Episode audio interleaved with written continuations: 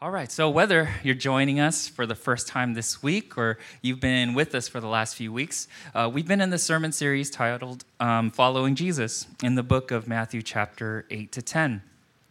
And throughout this series, we're discovering how Jesus defines what a true disciple looks like.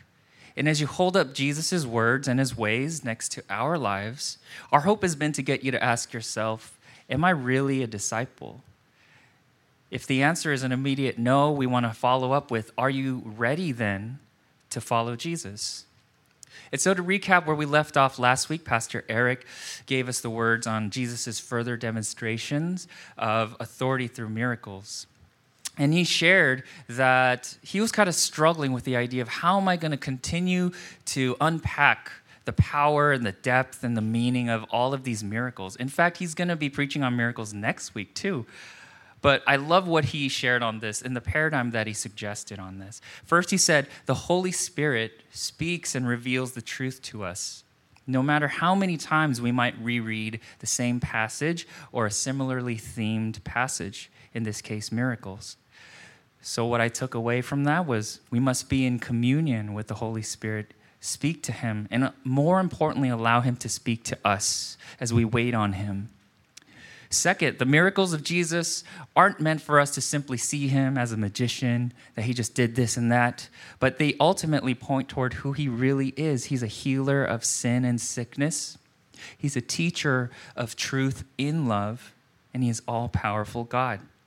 And thirdly, the miracles point to something in us. I know I often read scripture and I think, oh, I'm so glad I'm not this person or that. How could they be so dense? But no, the reaction of the people witnessing the miracles point to their posture and their heart, and we are no better or different. It is essentially a mirror to our condition. So I'd like to continue to work within this framework. And in this passage that we're about to read, we see Jesus who calls to follow who he calls to follow and how he calls us to live as disciples of Christ. So, if you're able, as a means of positioning ourselves in reverence of his holy and inerrant word, would you please rise for the reading of today's passage? The word comes to us this day in Matthew chapter 9, verses 9 to 17, and I'll be reading from the ESV. And once I've completed the reading, I'll say, This is the word of God, to which you will all respond, Thanks be to God. And once I've prayed for us, I'll, I'll uh, have us seated. As Jesus passed on from there, he saw a man called Matthew sitting at the tax booth. And he said to him, Follow me. And he rose and followed him. And as Jesus reclined at table in the house, behold, many tax collectors and sinners came and were reclining with Jesus and his disciples. When the Pharisees saw this, they said to his disciples, Why does your teacher eat with tax collectors and sinners? But when he heard it, he said, Those who are well have no need of a physician, but those who are sick. Go and learn what this means. I desire mercy and not sacrifice, for I came not to call the righteous, but sinners. Then the disciples of John came to him, saying, Why do we and the Pharisees fast, but your disciples do not fast? And Jesus said to them, Can the wedding guests mourn as long as the bridegroom is with them? The days will come when the bridegroom is taken away from them, and then they will fast. No one puts a piece of unshrunk cloth on an old garment, for the patch tears away from the garment, and a worse tear is made. Neither is new wine put into old wineskins. If it is, the skins burst, and the wine is spilled, and the skins are destroyed. But new wine is put into fresh wineskins, and so both are preserved. This is the word of God. Let's pray together. God, we thank you so much for your word that you make so readily available to us. It is a lamp unto our feet, guiding our every step. And so, Lord, I ask, God, at this time, would you reveal to us, illuminate the truth of what you're saying here in your people, in our hearts, so that we can then live this out out of the freedom and the joy of knowing you and calling Christ our Lord and Savior. We pray all this in Christ's name. Amen. Please have a seat.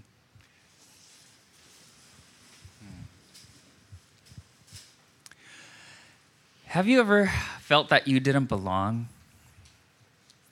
You know, I know maybe for some of us it might be a traumatic experience to relive, but try to imagine for me, with me for a moment. Where were you? How old were you? The location, season of life? Who were you with? Some of your friends, your family, coworkers, or just out and about with strangers? Perhaps more importantly, who made you feel like you didn't belong? We're all thinking about this. I'll share a little bit story, a, a, quick little story of when I felt like I didn't belong. Okay, so before I went into ministry, uh, all of my adult life, I was a, a musician, a freelance musician. Yeah, I was really bringing in the dough, right? No. But looking from one job to the next, I was always moving and thinking, how can I, you know, make ends meet? And so I stumbled upon an audition call for musicians on the Disney Careers website and it was a call for jazz guitarists. So I studied jazz guitar in college, so I was like, this is for me. This is right down my alley. And more so because they were saying we're going to be playing um, in the style of the Roaring Twenties. Like, oh man, I love this stuff. And I got so excited for various reasons, right? If you get a job at Disney, you're so legit, right? And you get uh, to join the union, you get a regular, stable paying gig, and it ups your resume. And so I went to the audition. There must have been about 50 people or so just for my time slot. And I'm not trying to disparage any older folks, but most of them, when I got in, were middle aged and up. And I was maybe one of the few younger folks there. Not to only mention, though, that I was also the only Asian American there. Not too many Asian folks, I guess, uh, playing jazz guitar in the 20s, so I don't know. But we were given sheet music and a script. Okay, so this was kind of like what is happening. I thought I was just supposed to play music like in the corner on a stage, uh, but this job description was something new. It said you have to perform and you have to memorize this script. And I'm like, no, I didn't go to school for that. I didn't. I, I'm not an actor. That's not me. So in that quick moment, I tried to learn the song that they gave us, and then the script. I'm so nervous at this point. And mind you, if you think about the Roaring Twenties, right? What's the style of the music? It's very, very upbeat, right? But no, when I got in, I was so nervous. I closed my eyes so tight, and I just started to sing it like it was a ballad. Like I was like crooning. I was like. I think it goes without saying I didn't get it. And a few months later, I go to California Adventure where they were actually debuting this act, and I witnessed the show, and I was like, yeah, no, there's no way I could have qualified for that. So if any one of you are artists, or if you've done anything, you know, in the world of auditioning to get a job, or even if you're just, if you've done an interview for a work on any field, you know what it feels like to trying to will your way into qualifying for a job. It's really not nice, right? And I think we as humans naturally operate within the system of qualifications to decide whether someone belongs somewhere with somebody or within an institution. And here in our first point, we see Jesus calling someone who utterly lacks the qualifications to be a disciple. And so, our first point here is in following Jesus, we must heed the call of Jesus. I know many of us who've grown up in the church or some of us who might be history buffs would know that tax collectors in the Jewish communities of the ancient Greco Roman world were despised. But allow me to contextualize this for us. So we look through the lens of the worldview on whether Matthew qualifies as Jesus' disciple. Tax collectors were viewed as traitors to their people because they were doing the bidding of the Roman Empire by collecting unfair tax rates from its citizens. In addition, they would nickel and dime the people for more money that they would then pocket for themselves on top of already a hefty pay. So they're traitors to their people by pledging allegiance to the government that is oppressing their nation, and they are extortionists, gaining even more wealth by unethical means. Tax collectors were hated not only by the Jewish community, but by other neighboring ethnic states under Roman rule. So in King James Version, I know it's like, who, who even reads the King James Version anymore. But in verse 9, this is a very important point I wanted to uh, mention. Matthew was sitting at the, it says that Matthew was sitting at the receipt of customs. And this detail is to share that Matthew wasn't just any old tax collector, right, sitting at a shack or however you might view a tax collector to be, but one who taxed people and goods that were arriving and departing from the port of Capernaum of the business of import and export. So we could speculate then from this information that Matthew was a very worldly person who knew all about the who's who and what's of the world, which I think paints him as a more devious and scheming character who benefited, benefited greatly from his post. And as one who was shunned by his people and viewed as someone beyond redemption, who had chosen money over love, mercy, kindness, we see for some reason that Jesus calls him to follow him. Now, if we've been tracking, as I mentioned, to look at Matthew's credentials through the world's view, I think we'd all agree that he would not qualify or belong in Jesus' crew. The world's view of qualification comes in the form of proving oneself by their skill set, by their contribution, their sense of worth and status in society. And this echoes in our day as well. Think about this. Uh, anyone here love competition reality TV shows? Don't be shy. Oh, I see one there. What do these shows all start off with? What's their pitch in their first opening scene, right? Something like, We scoured the nation, the world of the best dancer, singer, chef, model, fill in the blank. And we have them fighting, competing, striving to prove that they have what it takes to be the best. Thousands of contestants, only one will win. Who deserves and qualifies to be recognized? This is the world that we live in. And of all the religious leaders, good and honest working folks that Jesus could have chosen to follow him, Jesus chooses Matthew. And while he's in his place of business at that, so, what does it say Matthew does? He rose and followed him. That's it. Not much to go off of. The passage moves so quickly and it's too easy to rush by it. But I want to encourage you all in your own devotionals to try this out. Sometimes what we read can be so elusive or terse, like this, or not within our modern context, like this, that we often miss the strong implication. And with much discernment, and contextualizing the passage, we could possibly relate to it better. So we're going to read verse 9 once more, okay? As Jesus passed on from there, he saw a man called Matthew sitting at the tax booth, and he said to him, Follow me. And he rose and followed him. Yeah, so I'm not sure what was going on in Matthew's mind. It doesn't really say.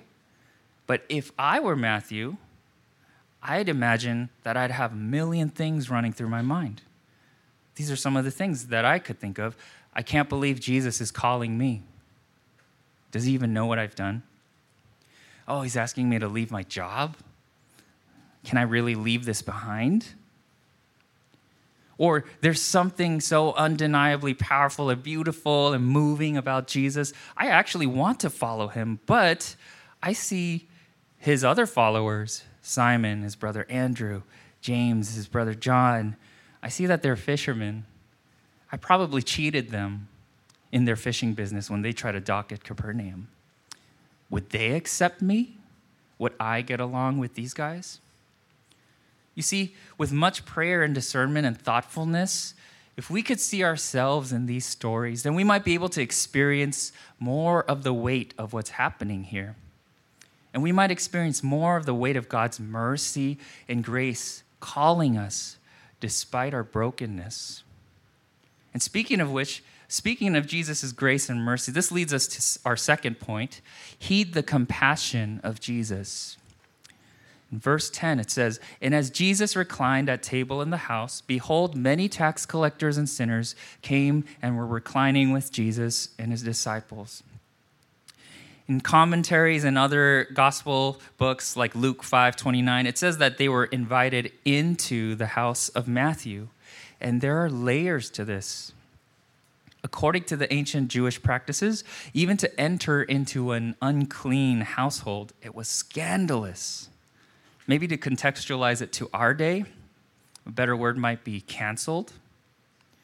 Just imagine with me for a moment, right? Not someone simply canceled from pop culture for saying something ridiculous and you're just like, ah, oh, you're canceled. But someone canceled for doing something really heinous, okay? Forgive this example, but maybe like a Harvey Weinstein, someone who was despised beyond expression, and rightfully so. But we see that Jesus reclined to share a meal with the many tax collectors and sinners. And here's a painting of what it looked like to recline in the ancient days. Yeah, it's not really the same as us nowadays, right? With a chair and a table. They're all leaning in. It's very intimate. So, not only was the act of walking into a sinner's home unsavory, but to share an intimate posture while conversing, eating, sharing a laugh was beyond what anyone would dare do in that time. So we just hear that, so we just read that Jesus reclined with some of the most hated and canceled people of his time. To which the Pharisees asked the disciples in verse 11, Why does your teacher eat with tax collectors and sinners? I'd say that the Pharisees' question at this point, or their suspicion, is very understandable. Right? One might argue that it's wise and fair to challenge the motives of an up and coming religious leader who is teaching and performing miracles that no one has ever experienced. You know, maybe for various reasons, maybe just out of jealousy. Who does this guy think he is? Matter of fact, early in chapter 9, we read that Jesus says, Your sins are forgiven to the paralytic. And the scribes say, Blasphemy, who do you think you are? Right? But I think it really does come down to this. I think they're being shrewd right? Their genuine suspicion of Jesus' motives. Have you ever thought of this? Perhaps he, meaning Jesus, was seeking riches through a wealthy but crooked social circle to benefit his ministry, right? We think about this with people nowadays as well. We're cautious of people who are living lavish lifestyles. But Jesus wasn't living a lavish lifestyle. He was just going in to the home of Matthew to eat with him, to commune, to fellowship with him right? So Jesus flips the script on them, though. He calls them out, and what he says is not based on suspicion like that of the Pharisees, but something he knows definitively that is deep in their hearts. Verses 12 and 13. But when he heard it, he said, Those who are well have no need of a physician, but those who are sick. Go and learn what this means. I desire mercy and not sacrifice, for I came not to call the righteous, but sinners. Okay, let's take a step back and retrace who these religious people are the pharisees you know too often when we simply uh, we simply just see them as the bad guys the antagonists. Like they do all the wrong things. They say all the wrong stuff. But let me get you to understand their situation and how they got here to this point in history. So historically god chose the israelites to be his people in the laws of god 10 commandments and so on if they would live by them and was purposed, it, they were purposed to set his people apart from the other nations, so that the other nations would know and witness that Yahweh was the one and true and living God, and this was the way life was meant to be lived. And the way the Israelites would live would be a representation of God's love, justice, and power. But we see that despite God's continued mercy and grace, the Israelites keep having to disqualify themselves in living out God's commands we see in Romans chapter 3 verse 20 for by works of the law no human being will be justified in his sight since through the law comes knowledge of sin. The law was meant to show us how holy God is and how we fall short of it all the time. But the Pharisees had lost sight of that. They thought that they were okay. They measured their qualification as such. At least they were holier than this guy. At least they were better than this gal. At least they were more righteous than these Gentiles or unclean folks. They had become desensitized to being compassionate and having a humble heart before the Lord. Speaking of desensitized, um, when I was in kindergarten, I got into trouble a lot. I don't know if it seems like that nowadays, but maybe that was just like kind of beat out of me or something. But I got to a point where when I heard the teacher say my name, I would just respond with, I know, I know, and just go to timeout. I didn't even know what I did wrong, right? I would just stop in my tracks and be like, okay, I know. No remorse, just protocol. This was the posture of the religious leaders in a nutshell. The religious leaders knew the currency of what to sacrifice for what sin, and as long as they gave a sacrifice to atone for their sin, they were good. At least they thought so. And these religious leaders were the gatekeepers of what came in and out, who were to be accepted and not. Not too different from the role of Matthew taking post at the receipt of custom at the port. Matthew chose money over his nation his people. The Pharisees chose works based righteousness over compassion. The Pharisees held their positions of authority and tradition in the highest regard, but had left behind the most important thing that God commanded their fervor and love for God and compassion for people. So, do you see the parallel here with Matthew and the tax collectors and the religious leaders? They were both sinners, they were both operating out of fear. But we see in 1 John 4:18 it says, "There is no fear in love, but perfect love drives out fear, because fear has to do with punishment. The one who fears is not made perfect in love." We see that they put their needs before others. Don't you see that? What would push one to become a traitor of their nation? Yes, I'm sure there's so many external factors, but I would say the bottom line is fear. Maybe for the tax collector or Matthew, is the fear of living in poverty, the fear of being oppressed, fear of being unimportant. And on the other end, what would push one to be a self righteous religious leader? Fear of being condemned, fear of being unclean, unworthy, and shamed. If I may, I'd like to challenge you with this question Do you think the source of your discontentment, anger, anxiety, or fear in you is rooted in the fact that you operate within this paradigm of qualifications? And just as I read Romans 3:20, just because you know the law doesn't mean you can uphold them. It says through the law comes the knowledge of sin, meaning we are made aware of sin which would then lead us to become more cautious, suspicious, fearful, shameful. So, what do we do? We make our own laws so that we aren't sinned against, so that we aren't shafted from our neighbors.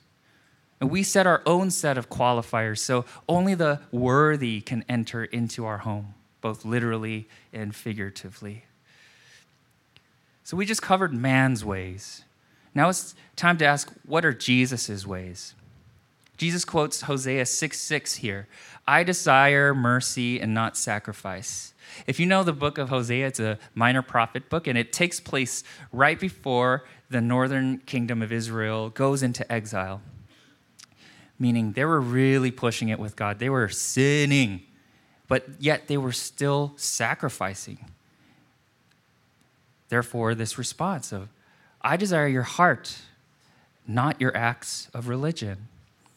The message version says this I really love this. I'm after love that lasts, not more religion.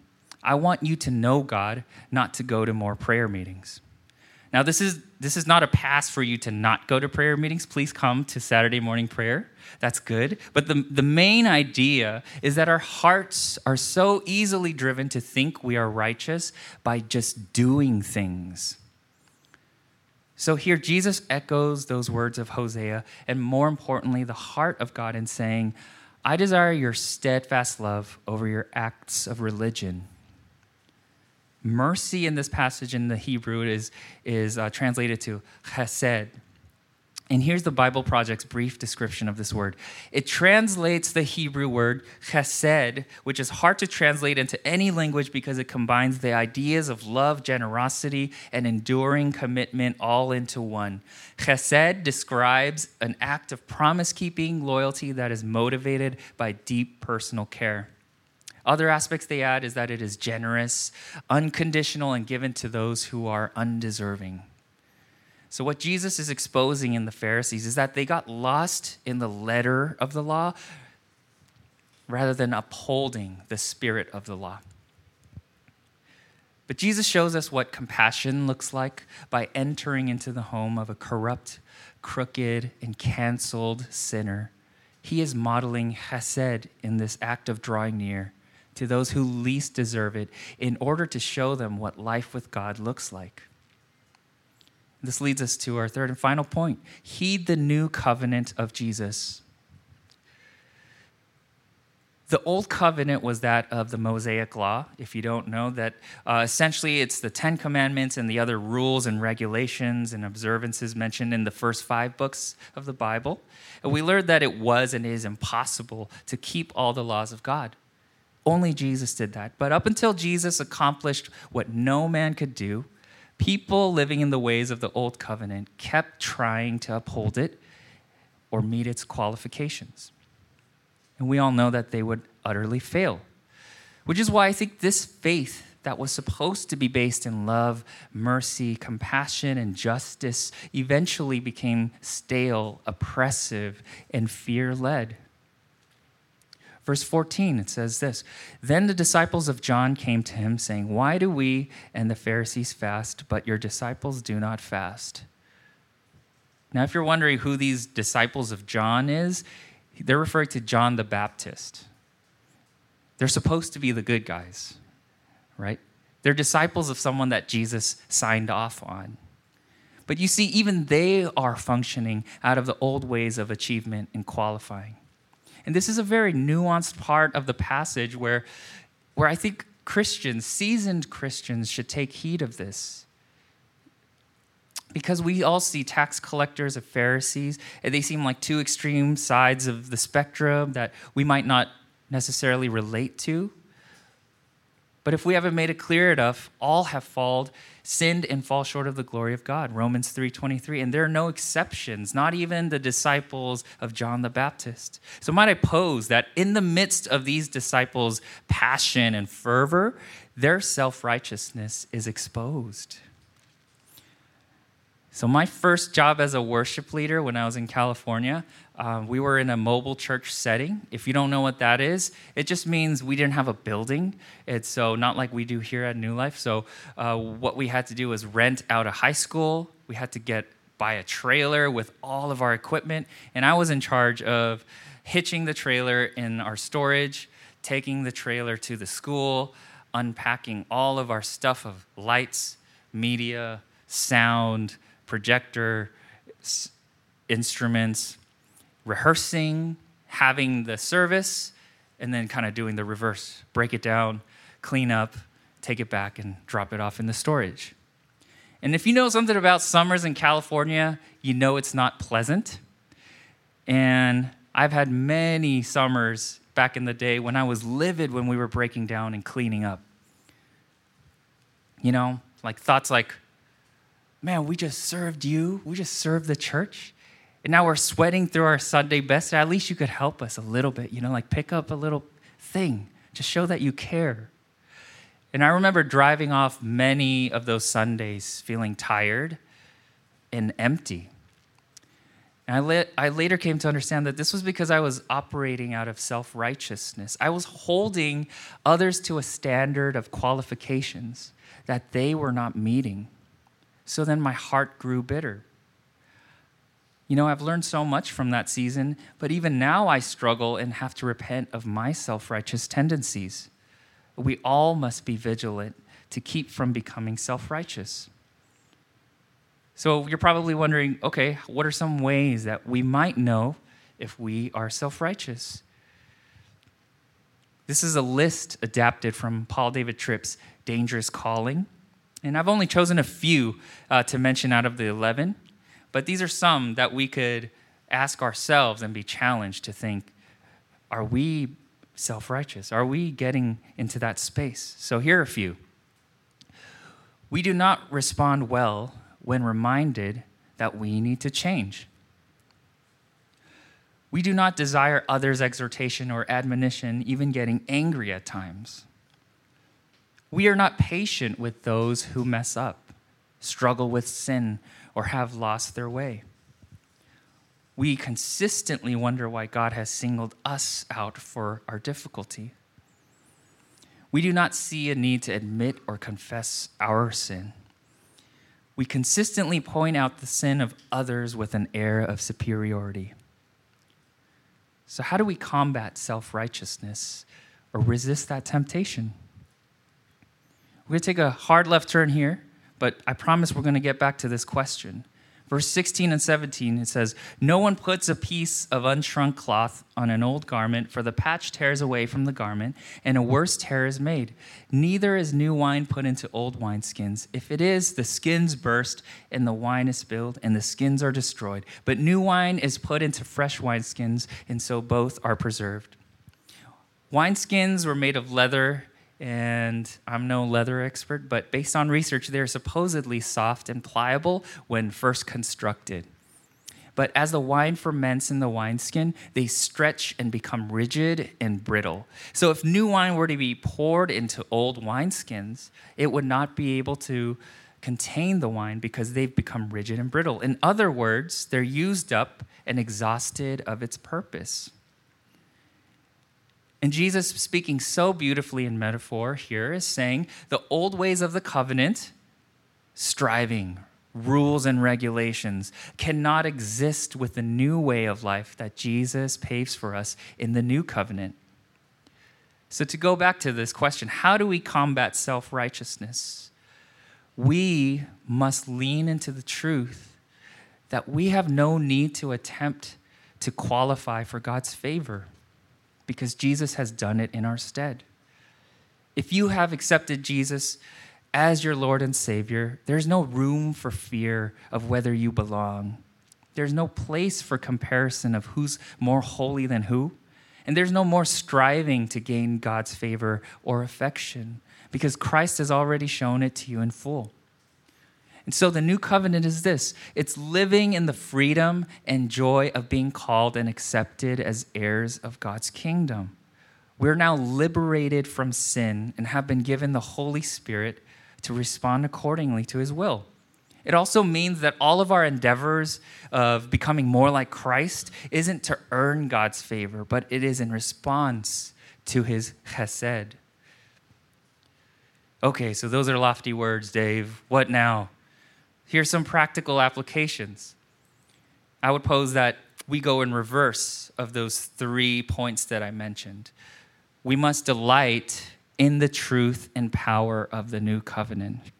What I mean by that is be with God before doing anything for God.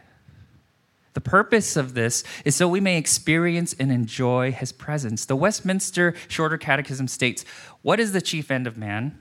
To which the answer is man's chief end is to glorify God and to enjoy Him forever.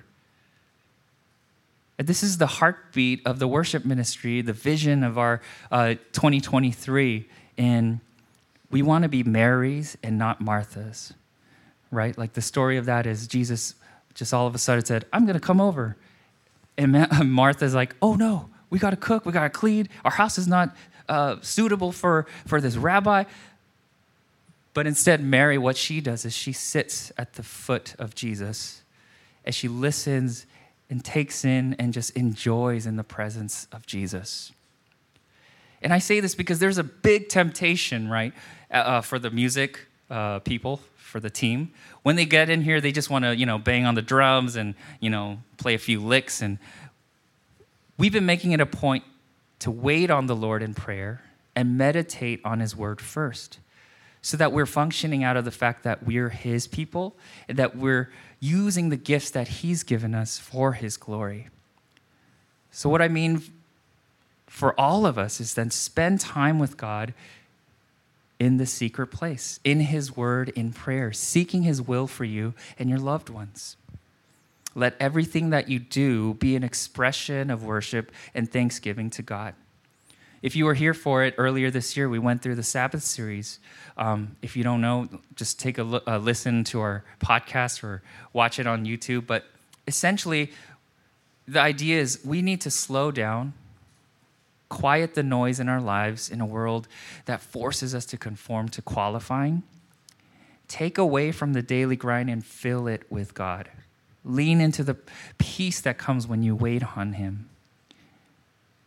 And it is such a powerful moment when you just try to silence everything and you hear from Him and He says, You are my beloved. You don't need to try to gain my favor. I cannot accept you and love you any more than I already do. So let's all live, be in God's presence instead of doing something for God. That's our first step.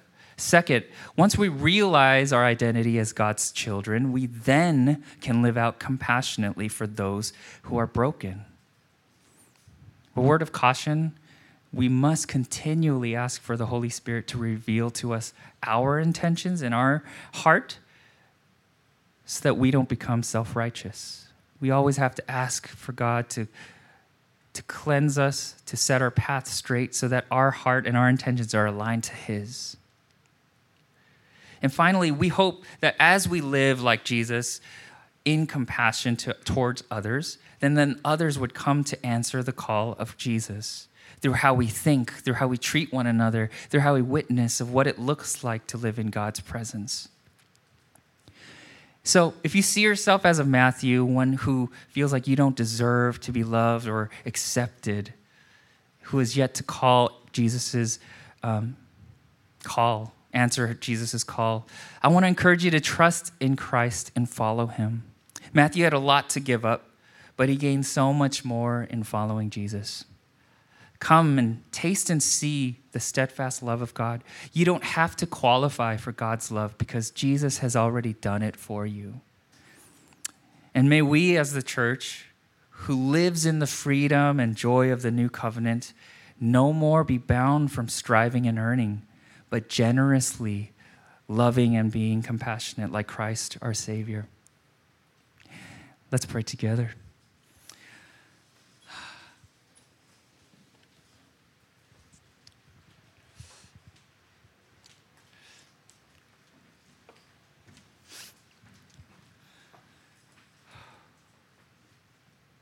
Jesus, we thank you for drawing near to us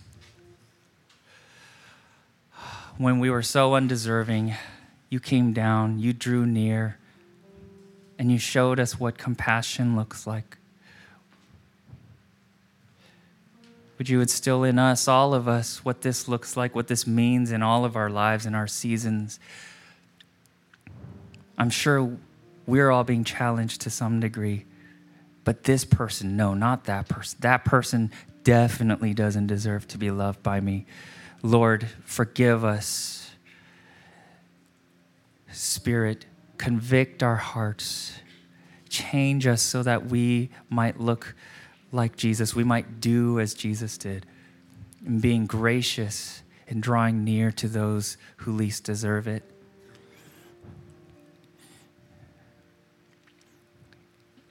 For some of us, for all of us who are who are uh, believers followers of Christ, we ask you would protect us from self righteousness. Would you keep us humbled and grateful as we continue to lean into your presence and as we discover the power and the truth of who you are, that we just can't help but be humbled, brought down to our knees, and grateful for your love that you show us.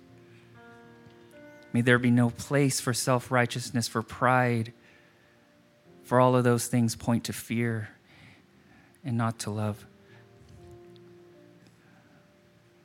God, move mightily in our church. That when people see us, when people visit us, that they would truly experience the chesed, your, your steadfast love, your mercy in all of us. So work within our hearts, in our lives, God. In Jesus' name we pray.